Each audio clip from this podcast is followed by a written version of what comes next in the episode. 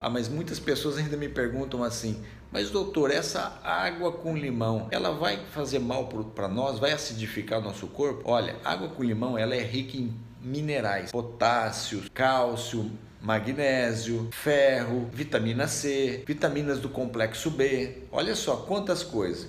E elas, quando são absorvidas no nosso organismo, elas ajudam a alcalinizar o tecido, gente. É o tecido. O tecido fica alcalino. Então, o resultado final da água com limão no nosso organismo é alcalinizar os tecidos e os órgãos, que esse é o objetivo principal.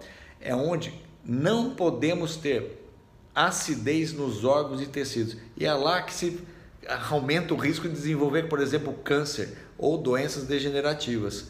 Aí tá aí a, a explicação. Então esse é o objetivo final. Por isso nosso corpo não fica ácido, ele alcaliniza, tá bem?